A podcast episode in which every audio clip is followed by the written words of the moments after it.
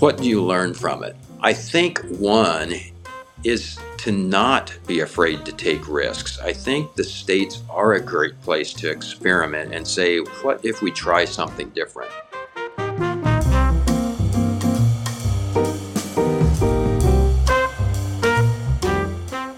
Welcome back to the Public Money Pod, a production of the Center for Municipal Finance at the University of Chicago's Harris School of Public Policy. And we are proudly sponsored by Odyssey Advisors, the Government Finance Officers Association, Build America Mutual, and Muni Pro. I'm Justin Marlowe, joined as always by my intrepid co host, fiscal policy wonk, Californian Marylander, Liz Farmer. Liz, welcome back. Thanks, Justin. Uh, funny you should mention California because I've I've been holding off on talking about football until now because I'm very superstitious.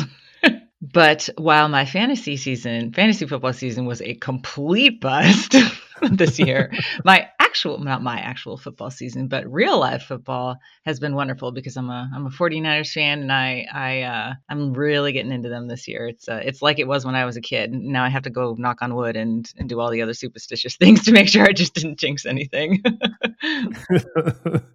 Indeed, they have played well and they they've generally been pretty strong in the playoffs. Uh, so maybe as long as everyone's little, healthy. That's right. Exactly. It's a big gift. Big gift. But yeah, several people in my family are including my wife, are Lions fans, and mm. so they're they're getting used to what it means to have a team that, and it's all just it feels like playing with house money at, at this point for them. so if the Lions and Niners meet in the playoffs, then we'll we'll see what happens. It, it could yeah. make for an interesting matchup. Wonderful. Well, we are uh, continuing our conversations with state treasurers. Uh, these always these been a lot of fun. I'm glad we we've gotten to do as many of them. This time, uh, inviting Kansas Treasurer Steven Johnson to join us. Lots of things we could talk about with Kansas, Liz, and uh, and certainly hope to get into with with Treasurer Johnson. Most notably, I think for those of us who have been in the public money world for a while now, uh, what has been called by many the Kansas experiment, state mm-hmm. cut its income tax rate effectively down to to zero uh, roughly a decade ago got a lot of attention, continues to get a lot of attention. Uh, quite controversial. Lots of differences of opinion on whether it worked, whether it didn't work. We hope to get into that with him. Lots of other things we could also talk about with with Kansas, particularly with just the nature of it as a as a state that we think of as a rural state, but in fact, much of the population is concentrated in just a handful of counties, um, and yet it still has a very rural character in many ways, and that creates interesting infrastructure and other kinds of challenges. Uh, and again, all things that we hope to get into with with Treasurer Johnson. One of the things, though, that when you look at the state treasurer's office in Kansas, so this has been a running theme when we've talked to other state treasurers, it's pretty clear that this particular treasurer's office is very much leaning into that role of coordinator in chief, helping to coordinate across state government in lots of different important policy areas like college savings, like uh, infrastructure development, coordinating a lot of the federal money, lots of different areas where, uh, given the fact that public money touches everything, state treasurer is involved in playing that kind of coordinator in chief role for situations where it doesn't naturally fall into some other part of state government, and in many cases, coordinating in an intergovernmental way, working with county treasurers, working with other parts of local government or nonprofits or even the business community. Uh, so, an interesting role, an interesting way that they go about doing that. Liz, you've certainly read many stories over the years looking at the the way that state treasurers can play that kind of coordinator role to take on some challenging policy areas. What comes to mind for you when you think of some of the more memorable or uh, or, or more, I guess, interesting ways of thinking about that role? Yeah, well, certainly, I think in in terms of the the education role that treasurers can play, uh, particularly when it comes to those areas of unclaimed property, um, financial like um, financial education, personal finance education, whether it's kids, high schoolers, or or adults. Um, that's those kinds of pieces. I I see a lot of treasurers uh, reaching out with local, you know, their local partners, whether it's other treasurers or local officials, and I and I think it's it speaks to the fact that I think those those things in particular the the areas that can be a little bit more sensitive it really helps when you have sort of like a local known representative and and i think that lesson actually um, it's interesting in, in, Kansas, as as you mentioned. I mean, a lot of people live in this one area. I've been to Kansas. I haven't been to the area where people live. Um, by happenstance, I, I happen to have gone to a wedding way out in western Kansas, um, where not a lot of people live, and and I was thinking about that too as you were talking. And it's very, I mean, there's a lot of flat land with n- nothing on it, you know, in between towns, and and people can be very very connected to each other within their small community, but otherwise disconnected from the rest of the state. And I think that's probably true of pretty much every every state with um with with a large rural area. But all that to say, it's it's it's even that's even more I guess speaks to why um, having a, a local voice, a local partner, when you're trying to reach out and and educate or or offer something uh, it's super super important. And and i've seen that not not just with treasurers of course but with um, with with governments uh, reach as far down as into neighborhoods you know reaching out to having a local nonprofit partner within a neighborhood be their uh, be their voice instead of an unknown uh, representative from city hall. So that that concept really works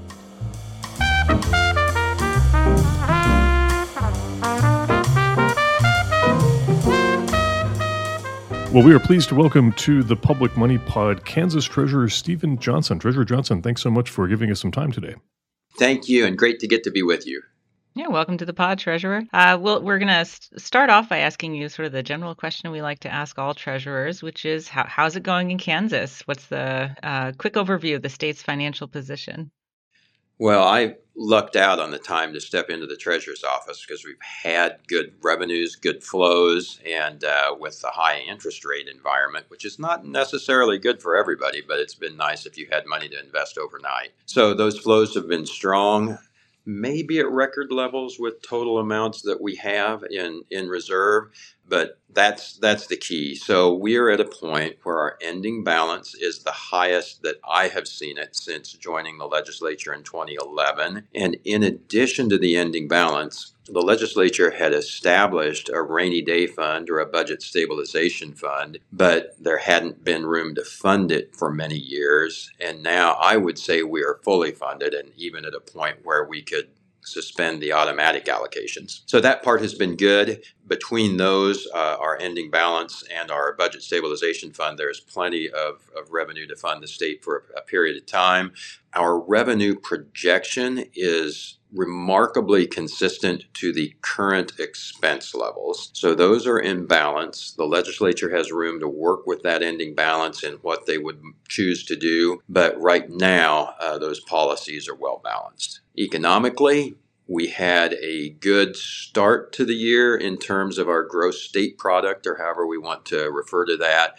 It had bounced back nicely through the first half of the year, waiting on some of the current numbers to get a better handle on where we are. Uh, I would say that our daily flows appear to have slowed just a bit. I don't know if it's timing uh, or or something that we'll see at the end of the month that is a change. So we'll keep an eye on that. So, Treasurer, we've talked often on this podcast about the federal money that has made its way into state and local governments over the last couple of years. Um, Kansas is a little bit unique, it seems, in that your office has taken a real central role in trying to coordinate getting that money out to the local level specifically the the Build Kansas Matching Fund and a lot of the other coordinating you're doing. I wonder if you could just tell us sort of what it, what that is, you know, what you've been doing to sort of play that role of trying to coordinate and match those federal dollars, and then what have been the sort of challenges and the and the experience with that uh, that effort so far. So uh, each state is different, certainly, and there are so many different pools of federal money. Um, so there are some that the Treasurer's uh, office interacts with. There are some that are are sent direct to different entities. As we look at the total federal dollars, that's one of the reasons that we see good flows and that we still have the turnover of those dollars in the economy that's driving the tax revenue. Uh, in Kansas, we're a little unique in what the legislature had done to involve the treasurer's office in the coordination. And it is really that it is pulling those players together. The key partner is our Department of Transportation, who looks at a lot of the infrastructure needs. So we rely on them heavily. And, and that then gets to the challenge in coordination is all of the players that are involved and making sure okay, is everybody communicated with? Has everything been handled? Whether it's other agencies uh, that the governor has, the Department of Commerce is another key one to work with. But the, the central role is actually the legislatures in approval. And then, as you said, ours is the coordination of that and the execution of the legislature's direction. And then traditionally, it's not unusual for us to write the checks, right? That's our role is to send the money out where it goes. But the legislature had, had written that so that they had uh, more direct oversight in the allocation of those funds, and it came then directly to our office to execute it and send the money where the application had come as those get approved and, and through the process. Can you tell us a little bit more about the the Build Kansas Matching Fund? What is that, and how have how have uh, local governments used that? So great. The, the Build Kansas Fund were some dollars that had been set aside for infrastructure projects.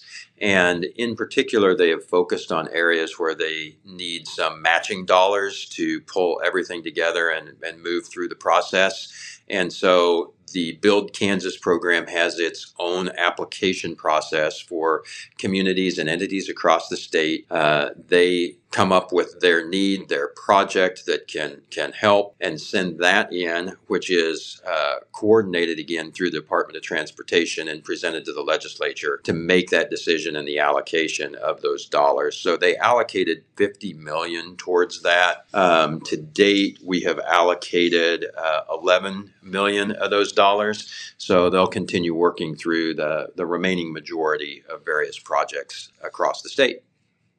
Any case studies or examples you can you can tell us about particular types of projects or what if nothing else like what parts of the state it's been making its way to so it, it crosses the state pretty well. Um, we have uh, from from west to east. Uh, on the east side of the state, in Wyandotte County, there is a partnership that they've been working to have between uh, the Kansas City community on both the Kansas and Missouri side to replace a bridge that is a local bridge rather than a state bridge. So that infrastructure was one then that fell and has been applied to and approved for the project. So that would be the furthest east, literally crossing the eastern boundary boundary. Um, a little further west, uh, closer to, to Lawrence, where you were, there were a couple of needs in the community of Ozawkie. Uh, they had had some issues needing uh, backup power generation in some lift stations as uh, they dealt with um, uh, the, the, public works of, of water, etc.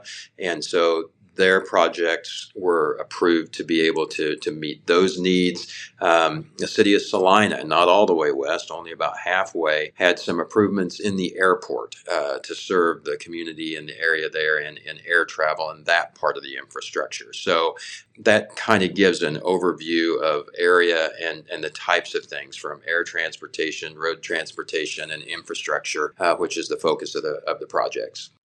I, I'm really interested to hear about this because Kansas's ABLE program um, is considered a model for states um, in, in how it helps the, the differently able community address some of those barriers to, to savings and to managing finances. Can you tell us a little bit about that, that program for our listeners?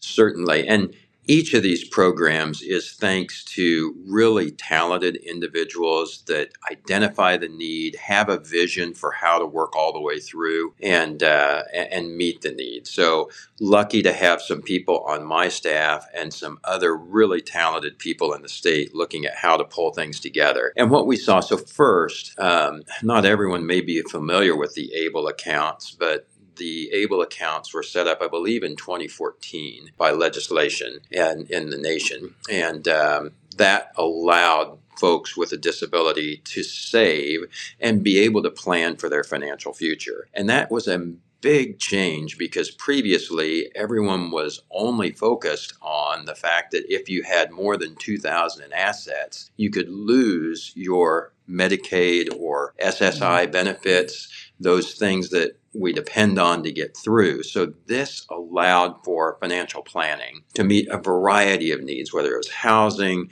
education, um, even quality of life things could be paid for from the ABLE account. It earns uh, tax free if it is used for those particular purposes, like the other 529 plans that are specific to education. So, a tool to help plan for that.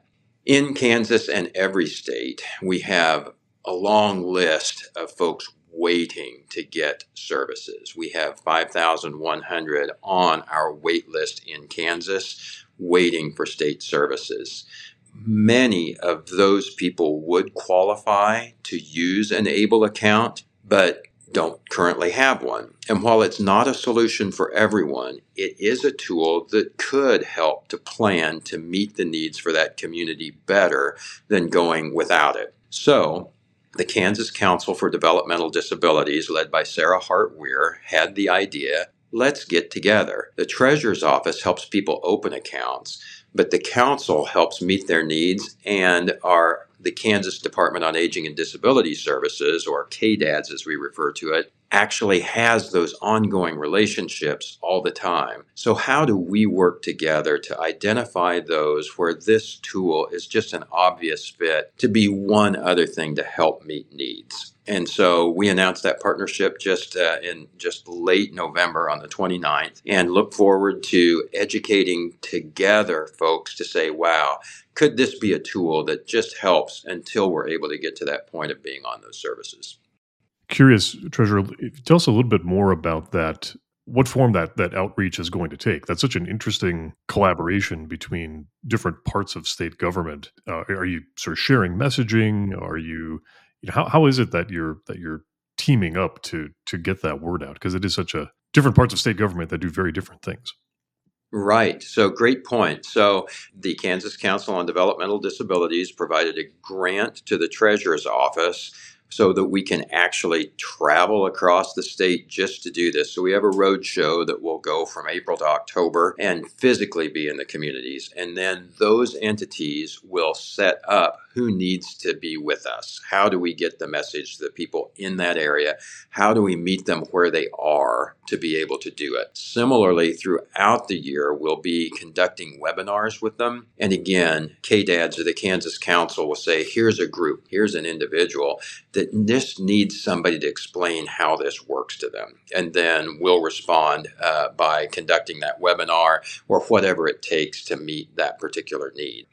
So, in the last legislative session, uh, Kansas, like a lot of other states, passed you know its version of of legislation to uh, ensure that public funds are invested you know in ways that don't that, that don't really give preferential treatment or or discriminate against uh, companies based on ESG environmental social governance criteria. At the time that that legislation was being debated, you had supported it, and so this is a topic we've talked about with several state treasurers and we talk about often on the on the public money pod more broadly. I wonder if you could just tell us a little bit more about why you supported that legislation and uh, from your vantage as treasurer, how does your fiduciary duty to the to taxpayers of Kansas fit into that into your view on that legislation?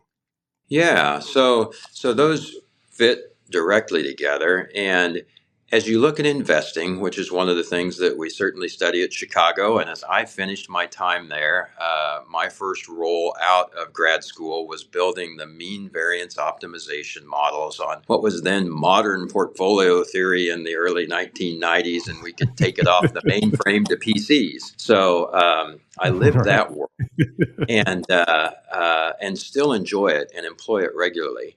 But in that, the market every day is coming up with our price and how efficient it is we certainly could debate but as we model as we work to execute our fiduciary responsibility which is to get the highest expected return for the risk taken that is the role in the model i can't increase my expected return by adding constraints now, there are good reasons which I can add constraints for, but it does not increase return for the risk taken.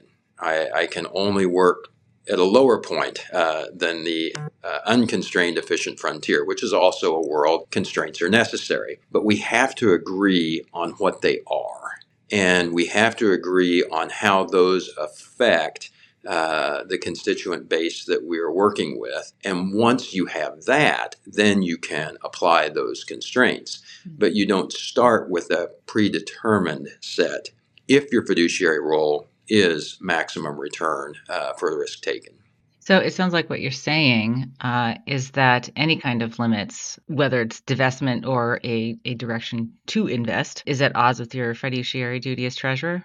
So, in a divestment piece, again, that would be similar, and it, it would require something that says we actively want to make this decision. We do not mm-hmm. want to passively be hit by that decision. We actually want to decide what our constraints are. Because you're right, constraints are critical. At times you'd wind up with way too much in international or venture capital or whatever. And you have to say, am I 100% certain of that assumption? And there are a few assumptions of which I'm 100% certain. but you you bake that certainty in with the degree to which you are willing to then apply constraints to whatever your investment solution is. And our point is we don't we don't accept a set that is there. We we have to make sure that we're taking those choices actively as opposed to passively. Yeah, it's uh, an interesting story and certainly well grounded in the Chicago tradition. No, no surprise there. I guess is there um to follow up on that? Is there is there a world you could see where there could be agreement on on what those constraints and assumptions ought to be? Does that have to come through the political process, or is that something that could originate from somebody else's investment model or some other set of assumptions that everyone can agree on for whatever reason? Yeah. So at this point, it would come from the political model. Um, and that is the challenge which the board had to wrestle with. What is our responsibility, liability within this? And the legislation uh, just said, for better or worse. And it's interesting that it, it can cut both ways, right? Uh, to say that we don't consider uh, based on the ESG principle alone. Risk and return, absolutely. That is the uh, something that the market is considering at all points in time. Uh, but the policy then would go back to the legislature. There been other examples uh, aside from from the, the ESG stuff where the legislature has has wanted to direct uh, investments? Yes. So um, when we went back, the one that was in place when I first came to the legislature to an earlier mention was the Sudan divestiture.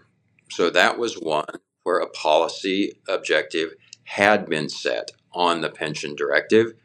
And what became somewhat challenging was when there was a desire to unwind it. It was it was a little hard to do because they didn't want to send a message that things were okay. But it was really hard to jump through the hoops to say there were six Caterpillar tractors found in the Sudan, so divestiture from Caterpillar would be necessary. But we were in an index fund and unwinding the index fund because Caterpillar was in it. There were just a number of things which became more of a challenge to implement. And it was one of the things that then the legislature was aware of having gone through that to say, we, we want to make sure that we're very clear about what restrictions we do or don't put on. So, speaking of the legislature, uh, famously, uh, the legislature, at the urging of, of then Governor uh, Sam Brownback, cut the income tax rate about a decade or so ago to an effective rate of, of zero. And thus, this was, um, as what many people in our circles call the Kansas experiment. Ultimately, the legislature, as you know, pulled back on that. So I guess kind of with that with that decade long lens now, can you tell us what you think about that? Did did the experiment work and are there are there any lessons that Kansans and other other states can take from that?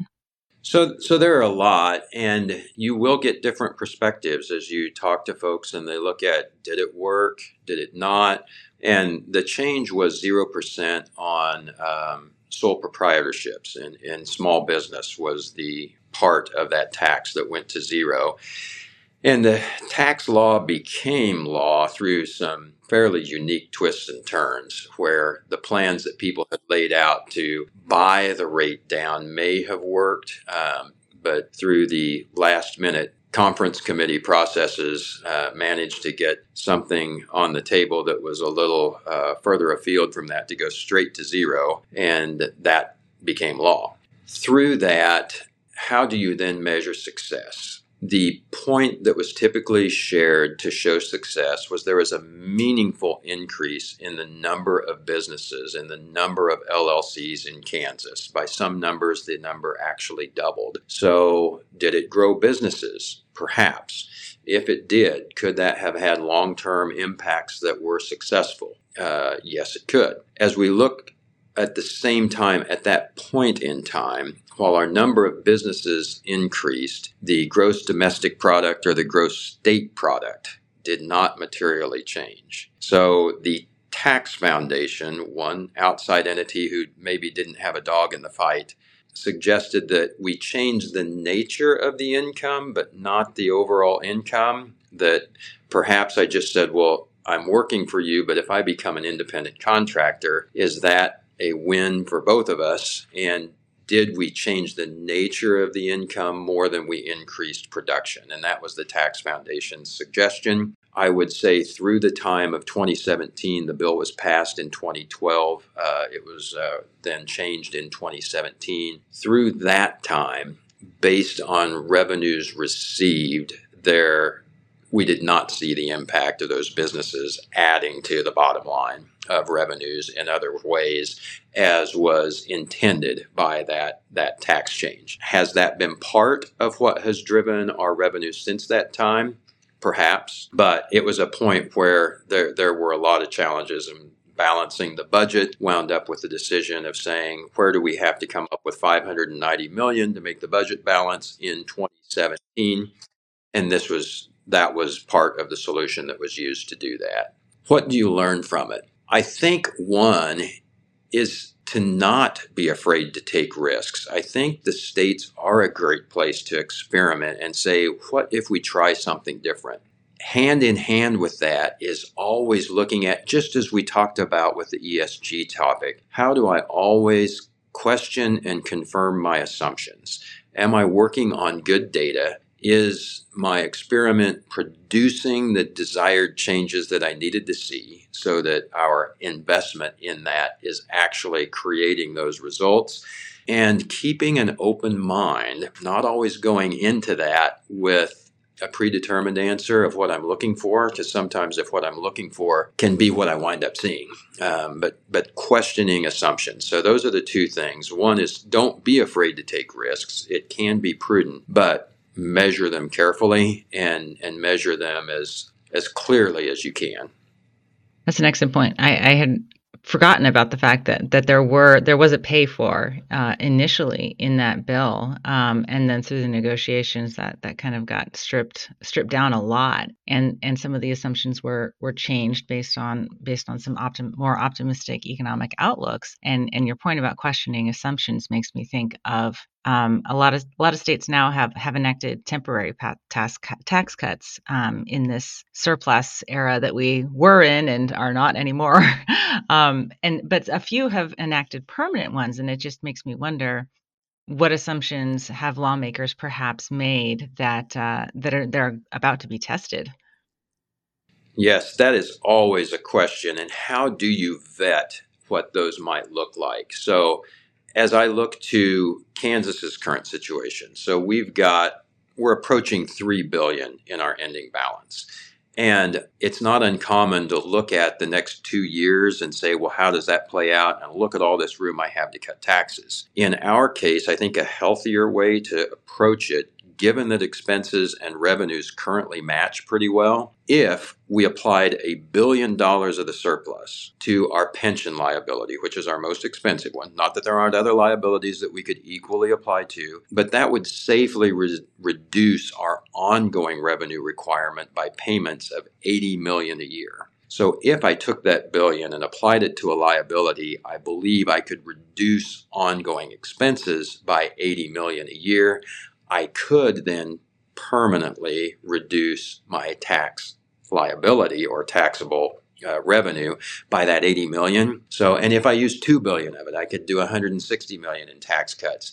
Those numbers aren't quite as exciting to look at as what I might if I just looked at the ending balance, but I think is part of the process to saying what's a sustainable tax cut versus something that gets a lot of people excited at the current time. We were talking, Treasurer, a second ago about savings. I wonder if we could talk a little bit more about college savings as well. You know, your office is in a, a, unique spot in that you do quite a bit to make information available about scholarships in addition to the traditional college savings plans that you and a lot of other treasurers have. I wonder if you could tell us a little bit more about some of your efforts there for uh, making scholarships available to aspiring college students. Yes. So uh, several years ago, uh, the treasurer and some of the staff had figured out that you know planning for college is complicated. Uh, planning for retirement is very complicated. But how do you approach that holistically? Where the treasurer's office uh, administers the 529 savings plan, and that's a tool, but it's certainly not the only tool. So, how do you look at that? And the other thing that they found is scholarships are something that people understand pretty intuitively right out of the gate. And there are a few good search engines that give you a chance to build a profile and look for what scholarships might I qualify for and how do I maximize that part, the funding equation as I look to figure out what I want to do, how I best prepare for the future. So that has been a, a useful tool as we look at those search engines to say, what do we do where we can apply for help? And it just helps to have that overall discussion as we say, how do you plan for the future? How do we save what we need? How do we look at what realistically we could plan on from scholarships? How do we look realistically at the type of education we're seeking, whether it's uh, trade school or grad school? We want to try to find the best way through that and be realistic about the return on our dollars for the education endeavor that's that's then then followed. And uh, so that was the the concept. We think it helps them do a more holistic plan. And then it also helps us in that there are a lot of people that get excited about talking about scholarships. And I would suggest perhaps more than get excited about talking about saving. Uh, Treasurer, we usually like to wrap up these interviews with uh, any stories that you would like to share about uh, about returning unclaimed property. We know that Treasurer is that's probably one of the, the funnest things about your job, I imagine you know, it really is fun um, discovering that. And again, a great staff who's dedicated to work through the claims and, and help people get their money back and, and seeing people be reunited is, and sometimes surprised is good. The best stories for me come from partnering with our county treasurers. And I was out in the far northwest county in Kansas, Cheyenne County, and was talking to the treasurer and she said, You know, I know just about everybody in the county. So let's just look at that list and we'll help reach out. And if they're not here, et cetera, but uh, we're going to know which was exactly right. And we talked to the other county treasurers about that. And then if we go to some of our, our larger counties, they were good, uh, Sedgwick County, and using technology and putting it right in front of people as they came to uh, renew their tag. And so it's been really fun to partner with them and find. And, and we did have one case which was was pretty large, that the county treasurer looked at several unclaimed parcels that one of their residents had, and we hadn't been able to reach them, which isn't uh, which is common. Uh, the addresses change, and that's one of the reasons you can't. And other county officials helped us think, you know, how can we find where this person is? And they trued up where another property was paying uh, property tax on the one that we had, and we finally just went and knocked on the door and we had a good discussion, and uh, they were a little surprised.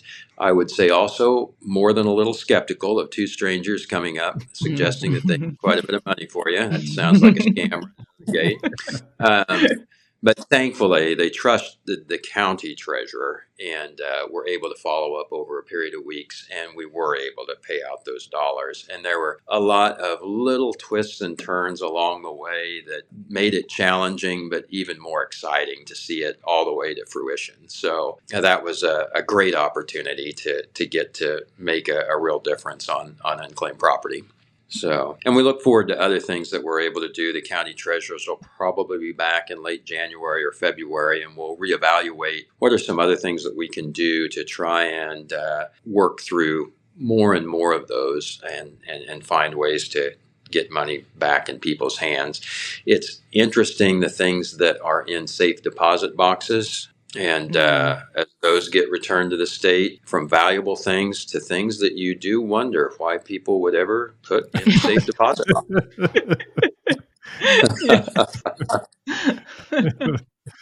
I'll, I'll, leave the latter at that. But, uh, well, thanks so much, Kansas Treasurer Steven Johnson, for joining us here on the Public Money Pod. We really appreciate all your insights and uh, thanks for giving us the time. Thank you. Great to be with you both, and I'll look forward to staying in touch.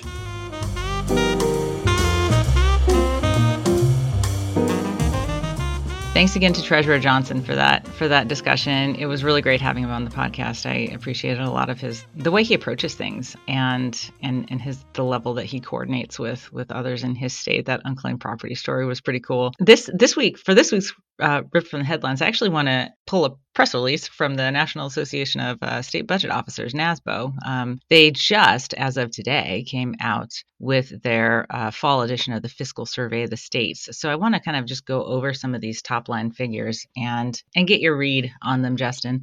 So the um, the report for anyone who might not be familiar, it's it, this is a a um, twice a year report oh, that surveys state uh, spending and revenue. So uh, as of um, as of this fall, the enacted budgets for this current fiscal year, 2024, in the aggregate call for general fund spending of a, about one and a quarter trillion dollars, which is a six and a half percent increase over last year, and that that is after two straight years of of a lot of spending increases and revenue growth in fiscal 2023, which ended earlier this year, spending grew 11 over 11 almost 12% for example. Previous to that it was 16% so we're spending is slowing in other words as is revenue. So revenue increased last year last fiscal year in 2023 it inched up just under a percent. And and that's again as opposed to double digit revenue growth the the previous years. For fiscal 2024 which is the one we're in right now states project an, a revenue decline of almost 2% and again this was i think um,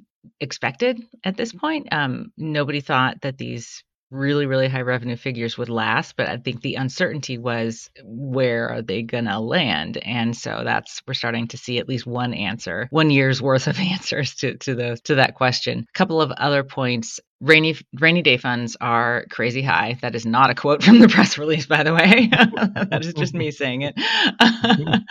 so uh, I think for what is it? Forty one states have uh, increased the size of the rainy day fund in 2023. Uh, they now total, and this is rainy day fund plus their uh, general fund ending balances by the end of fiscal 2022, so a little while ago now, rainy day funds represented almost 38% of general fund expenditures, which is really high. And and and as NASBO note, that is three and a half times what it was in in 2020. And so that's indicate. I mean, I think we've seen headlines. We've talked about this. One of the things that states have done with their surplus revenue is put it in their rainy day funds. A couple of other points. The report goes over uh, the fact that 37 states adopted net tax cuts in they call it decreases. I'm calling it tax cuts in fiscal 2024 and uh, i think the most popular was personal income tax cuts. There were some that did a, a sales and use tax cut. And one last thing in terms of comparing the last fiscal year that just ended that ended in uh, June of this year and the current fiscal year we're in now so 2023 versus 2024 last year is when we started to see uh, according to this report, that that drop in personal income tax revenue.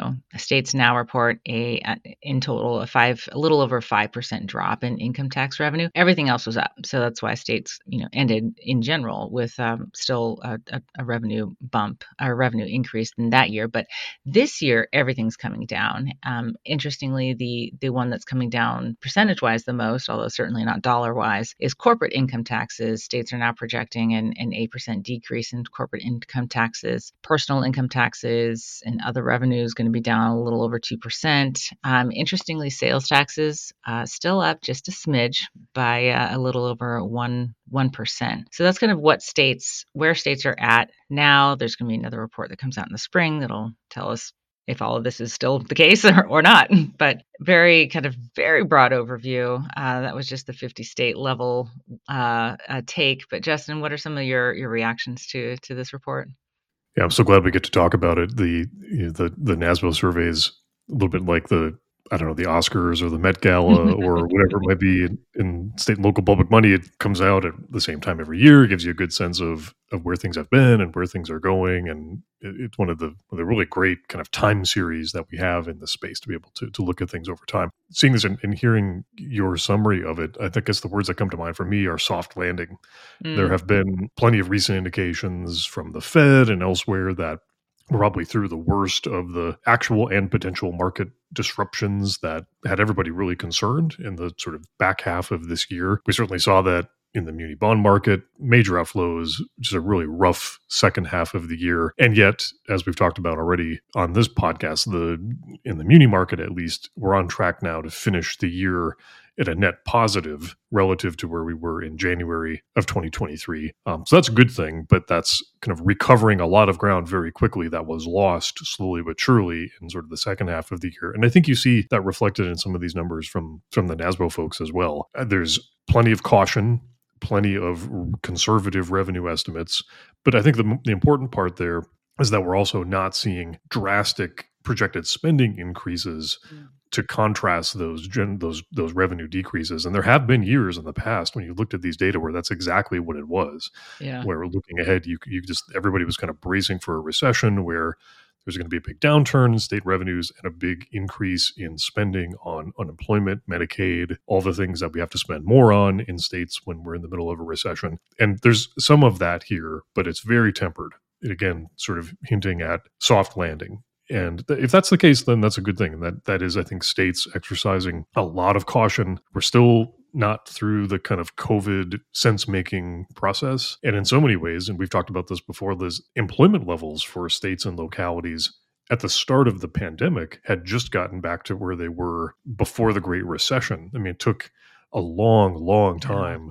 to get states back to where they were to recover from the recession just in time for for the pandemic. So I think the days of the sort of sorts of recessions we saw in like 2002 and mm. 1997 and some of those where it was states kind of being caught off guard they had these great spending plans and then the revenues fell out and then you've got to make drastic cuts i think that kind of cyclical thing that we saw for many many years may come back but right now everybody is just very sensible, very cautious.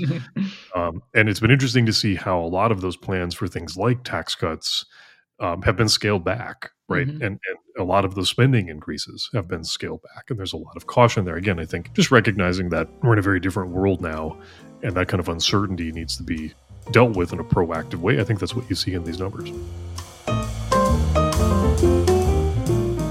Thanks again to our Season 2 sponsors Build America Mutual, MuniPro, Odyssey Advisors, and the Government Finance Officers Association. The Public Money Pod is a production of the Center for Municipal Finance at the University of Chicago's Harris School of Public Policy, where we are proudly produced by Hannah Bernick. You can learn more about the center and its work at munifinance.uchicago.edu. That's munifinance.uchicago.edu. You can learn more about Liz Farmer's work at her Substack Long Story Short. That's Long Story Short. Thanks again for listening. We'll catch you next time on the Public Money Pod.